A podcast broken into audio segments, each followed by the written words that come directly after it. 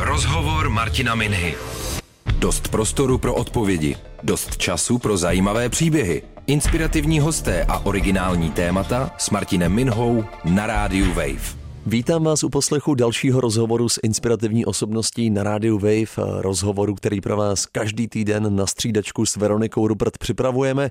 Mám velkou radost, že se dnes vůbec poprvé podařilo sehnat zahraničního hosta, pro kterého je navíc komunikace s médií v posledním měsíci, řekněme na denní bázi. Přesně 15. září totiž britský fotograf Quinton Lake dokončil svůj pětiletý projekt, při kterém obešel a samozřejmě fotografoval celé pobřeží Anglie, Walesu a Skotska. S uznávaným a několikrát oceněným fotografem Quintinem Lakem si budu už za chvíli exkluzivně na rádiu Wave povídat přes Skype. Tak eh, ať se vám rozhovor líbí. Rozhovor Martina Minhy na rádiu Wave. Quintine, děkuji, že jste si našel čas pro rádio Wave. Zdravím vás do Londýna. Hi, thanks for asking me in. Než se dostaneme k samotné myšlence projektu The Perimeter, při kterém jste po pobřeží Velké Británie ušel více než 11 tisíc kilometrů, řekněte mi, jak se po pěti letech na cestách, teď už více než měsíc doma, vlastně cítíte? Už jste tu dlouhou cestu vstřebal? Cítím se dost zvláštně. Jsem doma pět týdnů a neustále si o té cestě s někým povídám. Je to svým způsobem nezvyk, protože opravdu ještě před pár týdny jsem byl sám ve stanu. Být doma pro mě zatím není normální. Pomalu se, řekl bych, vracím zpátky na zem. S výsledkem své cesty jste ale spokojený. Jsem šťastný, že má práce lidi zasáhla. To je to, co jako fotograf chcete. Aby se vaše fotky spojily s ostatními lidmi a ti, aby je ocenili. Za to jsem opravdu velmi rád. Z osobního pohledu můžu říct, že teď své zemi rozumím mnohem, mnohem víc a sám se cítím opravdu šťastný. Takže ano, jsem spokojený.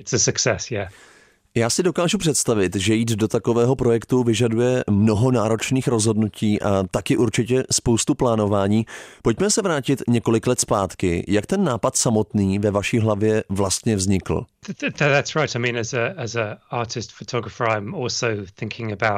Víte, jako umělecký fotograf musím před každým takovým projektem přemýšlet i nad tou biznisovou stránkou. A to opravdu ještě předtím, než si vůbec představím, co bych z takové cesty mohl přinést za výsledek. Před pár lety jsem měl menší zdravotní problémy a nemohl jsem moc dobře chodit. Začínal jsem velmi opatrně. V rámci terapie jsem pak zkusil cestu do Londýna podél řeky Temže. Fotky, které jsem cestou dělal, jsem původně chtěl mít jenom pro sebe, ale k mému velkému překvapení byly po umělecké stránce mnohem lepší, než jsem čekal a ještě lépe se prodávaly. Celá ta zkušenost byla natolik přirozená, že mě motivovala k dalším podobným procházkám podél řeky. Celý můj život je pro mě chůz pouze skvělým odpočinkem, ale v tenhle moment jsem začal kombinovat dlouhé pěší tury právě s fotoprojekty.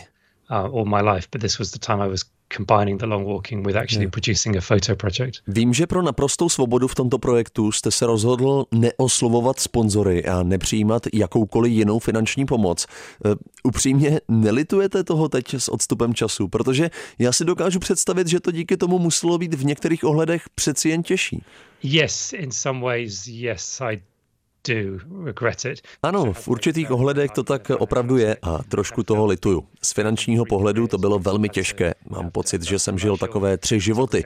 Stále jsem se staral o prodej svých komerčních fotografií, pak o tento dlouhodobý projekt a do toho jsem samozřejmě manžel a také táta dvou dětí. Bylo velmi těžké to všechno skombinovat. Na druhou stranu si jsem jistý, že výsledkem je opravdu poctivá, čistá práce. Nic jsem nemusel dělat pro sponzory. Upřímně nevím, jak by to vypadalo stalo, kdybych nějaké měl. Na začátku jsem navíc nevěděl, jestli někoho bude takový projekt vůbec zajímat. Myslím si, že bych sponzory před začátkem cesty možná ani nenašel, protože neměli představu, jak budou fotky z cesty vypadat.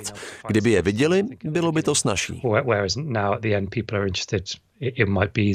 Už jste to trošku zmínil, jste otec dvou malých dětí. Možná si teď někdo z posluchačů myslí, že jste byl pět let eh, opravdu jen na cestách po pobřeží Británie, ale já vím, že tomu tak nebylo. Jak jste si na těch pět let nastavil pravidla pro tento projekt? Víte, předtím, než jsem se oženil a předtím, než se mi narodili děti, jsem byl zvyklý být několik měsíců ročně na podobných projektech. Ale teď, právě proto, abych mohl být stále součástí našeho rodinného života a aby mě děti poznali, jsem si musel nastavit pravidla a určité cestovní bloky. Bylo to tak, že jsem byl na cestě vždy v rozmezí dvou až devíti týdnů a pak jsem přijel domů na období jednoho až tří měsíců. Byl to čas, kdy jsem doma editoval a prodával fotky. A hlavně jsem byl tátou. Takže ve výsledku jsem byl za těch pět let zhruba dvě třetiny trvání projektu vlastně doma. Začal jste na východním pobřeží, kousek od Londýna a pokračoval jste po pobřeží ve směru hodinových ručiček. E, zajímá mě, spal jste pouze ve svém lehkém stanu, nebo jste čas od času využil nabídku místních lidí, případně nějakých jiných služeb, které zkrátka nabízí střechu nad hlavou? Na pět dní jsem byl vždy soběstačný. Pět dní mi vydržely baterie a jídlo. Poté jsem vždy přespal v hotelu nebo u známých. Tam jsem si vždy všechno nabil a doplnil si zásoby. Obzvlášť ve Skotsku bylo náročné nějaké ubytování hned u pobřeží najít, ale když bylo, kvůli bateriím jsem toho využíval. Nicméně většinu nocí jsem trávil ve stanu. To je pravda. V souvislosti s tím mě napadá, je vůbec legální si na pobřeží Británie Británie postavit stan bez eh, jakéhokoliv povolení? 4% of Britain is built up Území Velké Británie je jen ze 4% zastavěno. Velká většina území je opravdu příroda. Pravidla pro kempování jsou úplně jiná v Anglii, Skotsku a Walesu. Ve Skotsku můžete chodit a spát kdekoliv chcete. Polovinu své cesty, 200 dnů, jsem měl tedy naprostou svobodu. Ve Walesu a Anglii je to spíš naopak. My proto máme speciální výraz stealth camping. To znamená, že pokud si rozložíte stan pozdě v noci, přivstanete si a složíte ho zase brzy ráno, je velmi nepravděpodobné, že si vás někdo všimne. Takže jsem to takhle praktikoval a nikdy jsem neměl žádné trable. Je to zajímavé, protože díky své české ženě vím, že pikniky a koupání v řece jsou velkou součástí vaší kultury. A když se o to pokoušíme my tady, tak nás vlastníci pozemků vyhání. Řeky tu jsou vlastněny jednotlivci a to je podle mě hrozné. To by se mělo změnit, ale teď to tak zatím je.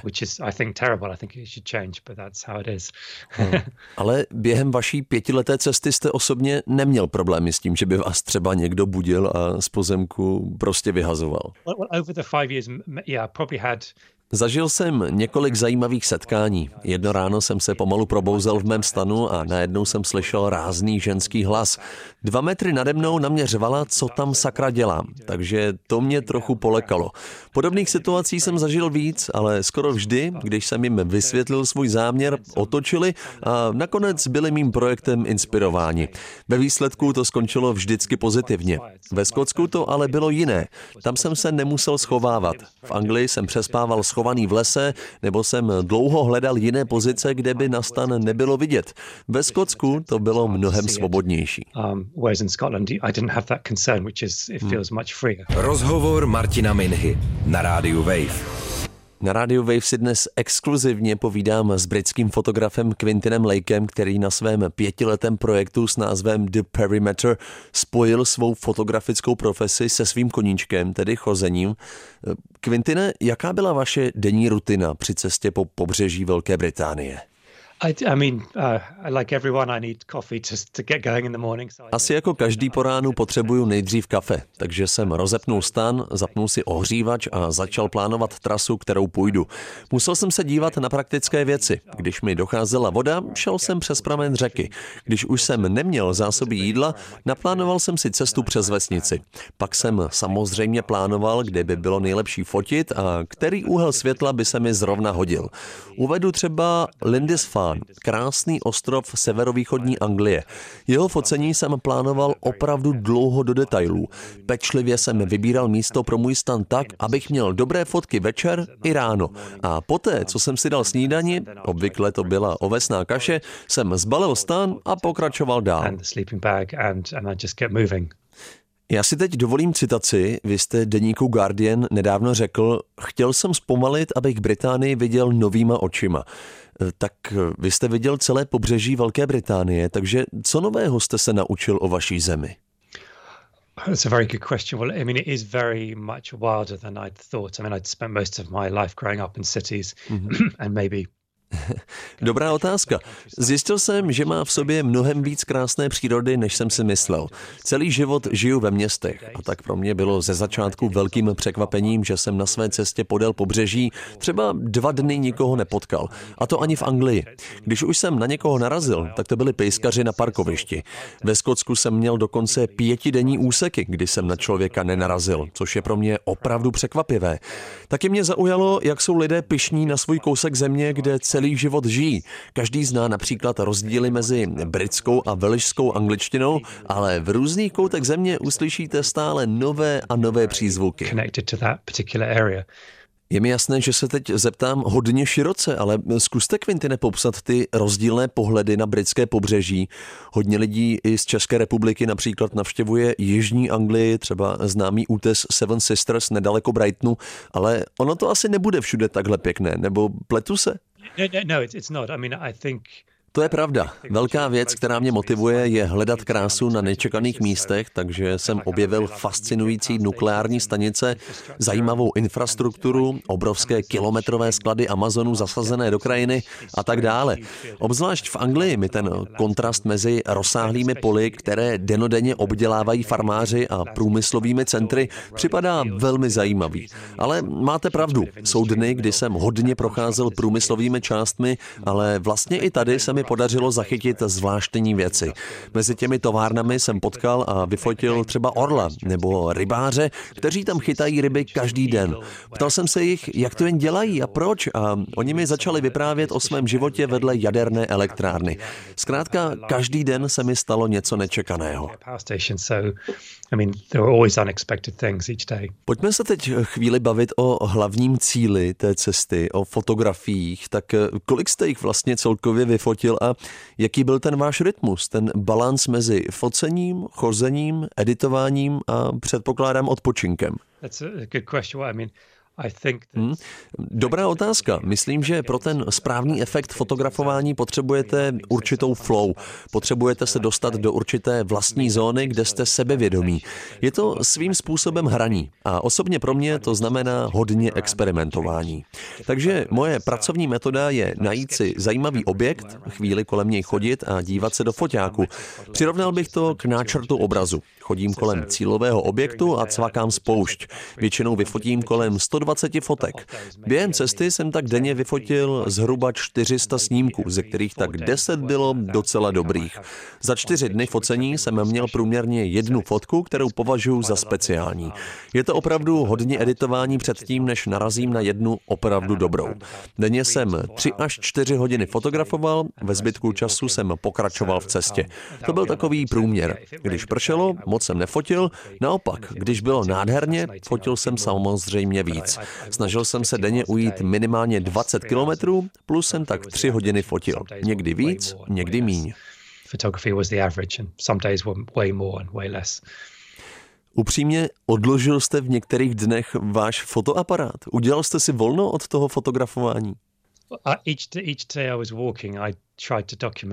Upřímně, každý den na cestě jsem se snažil dokumentovat. Jako fotograf to beru jako svou zodpovědnost. Nenechat nějakou část země bez povšimnutí.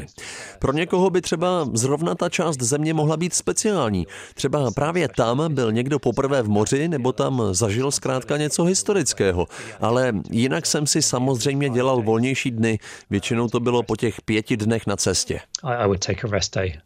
Napadá mě, velkým globálním tématem je určitě znečištění přírody, plasty v oceánu a tak podobně. Tak jak jste tohle na své cestě vnímal vy, Quintine?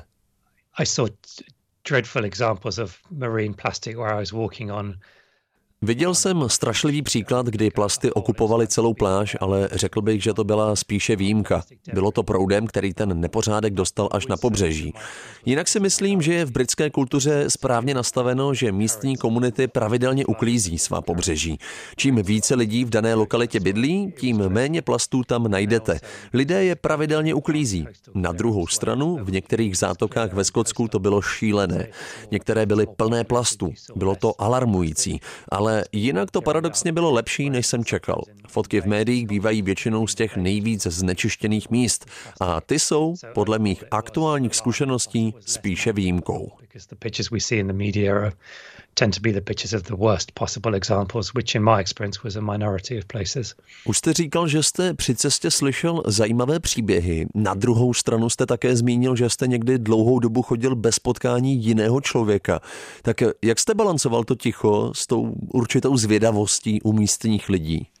Uh, I mean, I'm quite introverted. I, I feel quite content alone, but I found there was a limit to that after a, after a couple of days. Víte, jsem hodně introvertní člověk. Když jsem jen sám se sebou, jsem většinou spokojený.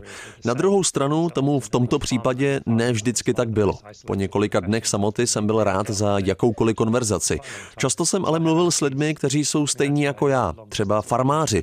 To je podle mě profese, která je strašně izolovaná, ale proto miluju tyto dlouhé výlety. Lidé se vám většinou většinou otevřou hodně dohloubky mnohem rychleji než někteří kamarádi, se kterými třeba jdete na pivo. Třeba ve Skotsku byly takzvané nočníky, jednoduché přístřežky bez topení, ve kterých jste mohli přespat. Já jsem je často využíval, protože je to daleko komfortnější než stan. Navíc tam zažijete skvělá dobrodružství. Většinou kolem sebe máte 6 až 7 lidí a vyprávíte si společně o svých cestách. Někdo přijel na kánoji, jiný na kole, někdo přišel jako já po svých. To jsou pro mě ty nejlepší zážitky those are some of the best memories for me. Yeah. A máte konkrétní vzpomínku, konkrétní konverzaci, kterou byste s námi mohl sdílet? Jedna, která mi utkvěla, je na 80-letého farmáře, kterého jsem potkal v Jižním Skotsku, když zrovna naháněl své krávy. Byl obklopen fascinujícími vlnitými zelenými kopci, na kterých byly jakési zříceniny. Říkal mi, že když byl mladý, žilo v těchto původních domech šest rodin, které pro něj pracovali. Jak šel čas, postupně se všichni odstěhovali do měst. Připadal mi jako starý táta, který zůstal na svou práci sám. Byl to velmi silný muž, kterému zářily oči a který tam každý den vykonával těžkou fyzickou práci. Jsem si jistý, že by mu mělo hodně lidí pomáhat a odcházel jsem od něj s pocitem, že jakmile skončí on, skončí v této lokalitě i tento způsob práce. Kdybych věděl, jak to bude těžké, zřejmě bych do toho projektu nešel, jste říkal nedávno pro BBC. Co byla ta nejtěžší věc na celé cestě? Bylo to počasí, samotná zima, vyčerpání, samota? It was the cold and the exhaustion. It was, I mean, at the beginning, byla to zima a vyčerpání. Na začátku jsem skoro každou noc do svého diáře psal, že už to asi nezvládnu. Chyběla mi energie. Ale zázrak v podobě spánku ve vás udrží naději, že to nakonec půjde. V zimě jsem kvůli tmě chodil ve Skotsku 3 až 4 hodiny denně s čelovkou. Často jsem celé dny chodil v mokrém oblečení. Večer jsem je za sebe schodil, zavrtal se do spacáku a ráno si to mokré oblečení zase vzal na sebe. Zjistil jsem, že nejlepší způsob je se nelitovat a prostě hned vyrazit. Čím víc jsem se hýbal, tím mi bylo větší teplo. Tyto praktické věci mě prostě nejvíc motivovaly. Četl jsem, že jste v hrabství Yorkshire málem uvízl mezi útesy, tak co se stalo? Jak moc nebezpečné to vlastně bylo? I guess I was, I'd done most of the journey. I dealt with all of Scotland. I guess I was arrogant is, is what happened because I, I, I kind of felt I, I could relax. Víte, musím říct, že ve většině času stráveném ve Skotsku jsem se choval opravdu arrogantně. Myslel jsem si, že se mi nemůže nic stát. Teď už ale vím, jak se to může nevyplatit. Na severu Anglie jsou útesy známé jako Holderness Cliffs. Jde o jednu z nejrychleji erodujících částí pobřeží v Evropě. Průměrná roční míra eroze se pohybuje kolem dvou metrů ročně. Často jsou v médiích vidět padající domy z úpatí skály. Je to prostě velmi dramatické. Neuvědomil jsem si, že cesty, podle kterých jsem se pohyboval, už díky erozi neexistují. Mé mapy už nebyly aktuální. Pohyboval jsem se pod útesy blízko moře, už se stmívalo a říkal jsem si, že je na čase vyšplhat nahoru do bezpečí. Útesy byly pěkně mokré a já po nohy uklouzl do moře. Boty jsem měl nasáklé vodou. Byla tma a hladina stále stoupala. Měl jsem tam moment, kdy jsem přemýšlel, že zavolám pobřežní hlídku. Nakonec jsem ale našel místo, na které jsem se dokázal vyškrábat. Už bych to nikdy nechtěl zažít. Opravdu strašidelný pocit. Byl jsem v podstatě uvězněn mezi útesy. 8 kilometrů široko daleko nebyla žádná cesta. Jedinou možností bylo vyšplhat se nahoru po mokré skále. Měl jsem velké štěstí. Um, so the only way up was was to try and climb up it, hmm. and most of it was too too uh, wet. yeah. Rozhovor Martina Minhy na rádiu Wave. Na rádiu Wave si dnes díky internetovému spojení povídám s britským fotografem Quintinem Lakem, zatím převážně o jeho pětileté cestě po pobřeží Velké Británie. Quintine, viděl jsem některá videa z vaší cesty, zaujal mě váš takový ministan, který působil opravdu lehce. Byla to spíš taková velmi tenká střížka nad vaším spacákem. Co jste vlastně celou tu cestu, těch 11 tisíc kilometrů, nesl v batohu? Uh, well, yeah, the, the, the, tent is designed for, for mountain marathons, so it, it, weighs 850 grams. Ten stan je navržený pro horské maratony. Váží opravdu jen 850 gramů. Je malinký také proto, že ho vaše tělo rychleji vyhřeje. Zpravidla je v něm hned o 5 stupňů víc než venku. Jinak jsem celou dobu nesl něco mezi 16 až 20 kg vybavení. Kolem 5 kg mělo jídlo, to znamená 1 kg na den. Normálně jsem sebou nosil vždy 2 litry vody, pak 5 kg kempingového vybavení. Do toho krátký a dlouhý objektiv, stativ, dron a asi 8 baterií s powerbankami. Pak samozřejmě spacák, karimatku a zmíněný stan. Důležitá věc byla také satelitní telefon. Ten jsem měl kvůli pravidelným kontaktům s rodinou. Po většinu času na cestách jsem totiž neměl signál. K tomu všemu jedna náhradní sada oblečení, no a to je všechno. Um, and that was it. Yeah. Měl jste nastavená nějaká pravidla pro kontakt s rodinou, aby o vás někdo zkrátka věděl, že jste v pořádku? Ano, má manželka Míla byla taková má bezpečnostní síť. Měli jsme předdomluvené časy, ve kterých jsem se musel právě skrz satelitní telefon ozývat. Musel jsem jí také každý večer ve stanovený čas psát. Byli jsme domluvení, že pokud bych se neozval, volala by pobřežní službu. To byla má bezpečnostní síť. So that was my kind of safety net, yeah. Před začátkem projektu jste říkal, že byste svými fotkami rád zachytil historii Velké Británie. Teď, po návratu domů, v rozhovorech často zmiňujete, že je to spíše o přírodě. Tak eh, jak byste zatím zhodnotil ty vámi vybrané zatím nejlepší snímky z toho projektu, z té cesty?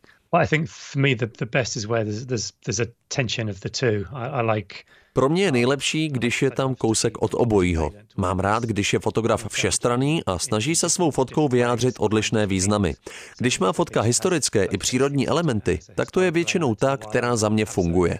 Mám rád, když má fotka v sobě určitou geometrii. Když je vyrovnaná a působí klidně, tak mě většinou nebaví.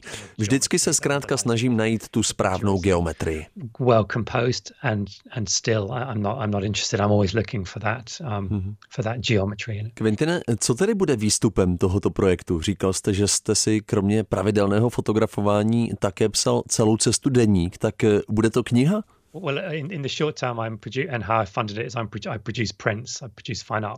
Momentálně pracuji na velkoformátových fotografií. V nejbližší době bych rád také dokončil fotoknihu, do které teď vybírám a upravuji své fotografie. Do toho přepisuji zápisky z mého deníku do příběhové knihy. Takže v plánu jsou dvě knihy a velkým snem pak výstava. Taková věc ale potřebuje čas. Záleží na tom, jaký bude o fotografie zájem. Prvním krokem jsou tedy knihy step on that. Všiml jsem si, že jste byl v průběhu vaší cesty kolem pobřeží v pravidelném kontaktu s britskými médii, tak bylo to domluvené už před startem toho projektu?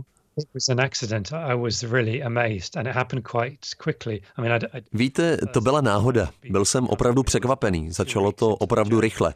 Dva týdny před začátkem se mi ozvalo BBC. O to víc jsem se na cestu těšil. Upřímně pořád nevím, jak na mě přišli a vlastně ani nevím, proč se tenkrát ozvali. Ale minulý měsíc, když jsem se blížil k cíli, to začalo být docela šílené. Snad každý den jsem někomu poskytoval rozhovory. Neměl jsem moc času to všechno vstřebat. Všem jsem odpovídal zcela bezprostředně, ale víte, jako fotograf chcete, aby lidé viděli vaší práci. A pokud takové rozhovory pomůžou k tomu, aby si lidé mých fotek všimli, pak je dělám moc rád. Um.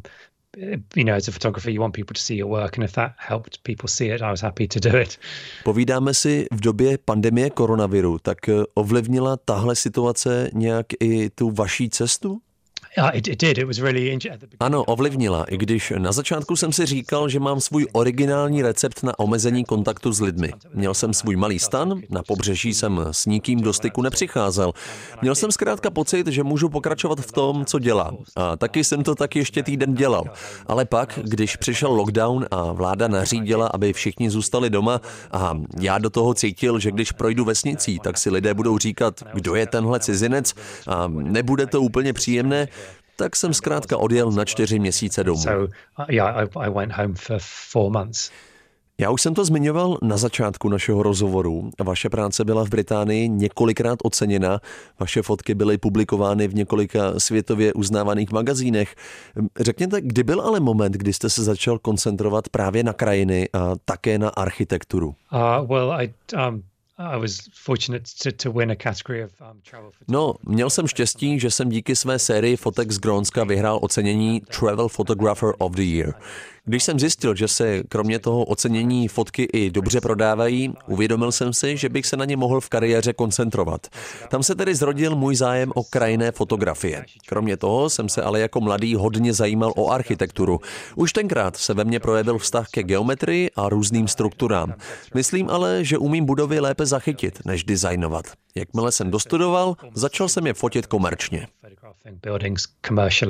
A je možné, že se časem váš zájem změní, že byste místo budov začal fotit třeba lidi?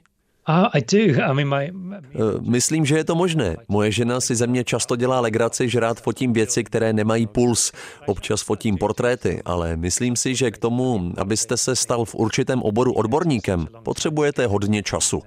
Pro mě je zkrátka focení přírody a různých architektonických staveb a objektů velmi fascinující. Mě to naplňuje. Takže si myslím, že ano, občas si rád vyfotím portréty, ale jinak zůstanu u tohoto pro mě fascinujícího oboru area is my fascination.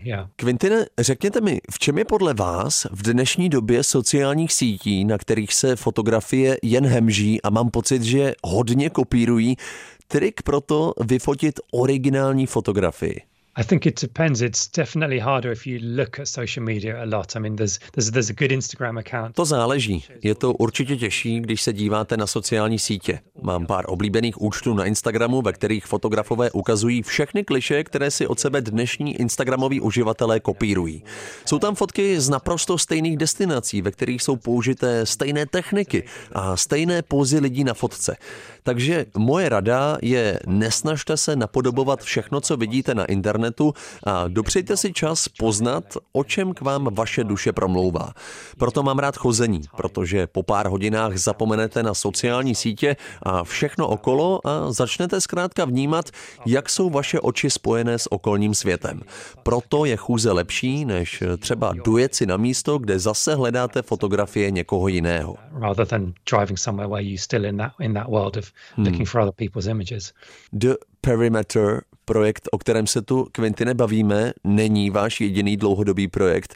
Tak eh, řekněte mi, co byla vaše zatím největší fotografická zkušenost, na kterou nejraději vzpomínáte? I think the best or the most intense photo experience was going to Pripyat in, in Ukraine. This was about uh, 24 years ago now. Nejintenzivnějším zážitkem pro mě bylo určitě focení v Pripyati na Ukrajině. Bylo to 24 let zpátky. Kvůli vysoké radiaci hned vedle černobylské jaderné elektrárny jsem musel během pěti hodin vyfotit celé město a ještě u toho celou dobu držet detektor záření. Tam jsem se naučil koncentrace, protože jsem musel být maximálně soustředěný, abych rychle našel ty nejzajímavější věci, které by se daly fotit. Díky stromům, které prorůstaly skrz lampy, jsem měl velmi měkké světlo. Pamatuji si otevřené učebnice ruštiny v bývalých učebnách. Na jednu stranu to byl horor, ale na straně druhé to byl díky specifickému světlu velmi silný zážitek. Takže právě tohle focení pro mě zatím bylo vůbec nejzajímavější v mém životě. And, and, and the classrooms are full of like exercise books open up with um, with the Russian script and and there's this this horror to it but then mm. there's this very beautiful pastel light so that that was the the shoot that was most interesting to me in my life yeah A pokud bychom se podívali do budoucnosti, tak eh, co je vaše vysněná fotodestinace? Wow, um, má vysněná destinace pro fotografování by asi byla Antarktida. Prázdné krajiny jsou ty, které mě nejvíc přitahují. Už jsem byl několikrát na Sahaře i jiných pouštích a miloval jsem to. Proto by mě zajímala už jenom ta rozdílnost světla na Antarktidě. Vy jste obešel celé pobřeží Velké Británie, tak co bude následovat po perimetru? Well, No, právě jsem obešel pevninu Velké Británie, takže logicky dalším krokem by měly být okolní ostrovy. Máme několik stovek malých ostrůvků kolem Británie, které jsou také velmi důležitou součástí naší historie i naší kultury. Takže možná to bude právě tohle the history and culture as anything, so maybe that. Z Londýna do Prahy k nám díky internetovému spojení promlouval britský fotograf Quentin Lake. Quintine, moc si to vážím a přeju hodně sil do dalších podobných projektů. Díky. Thanks. Vám děkuji za poslech. Připomínám, že všechny naše rozhovory najdete pod názvem Rozhovor Veroniky Rupert a Martina Minhy třeba v aplikaci Můj rozhlas, případně ve Spotify nebo Apple Podcasts. Těším se na slyšenou za dva týdny. Za týden u mikrofonu opět zmíněná Veronika Rupert. Mějte se fajn. Rozhovor Martina Minhy. Dost prostoru pro odpovědi. Dost času pro zajímavé příběhy. Rozhovor Martina Minhy. Poslouchejte velké rozhovory se zajímavými hosty kdykoliv a kdekoliv. I offline. Přihlaste se k odběru podcastu na wave.cz lomeno podcasty.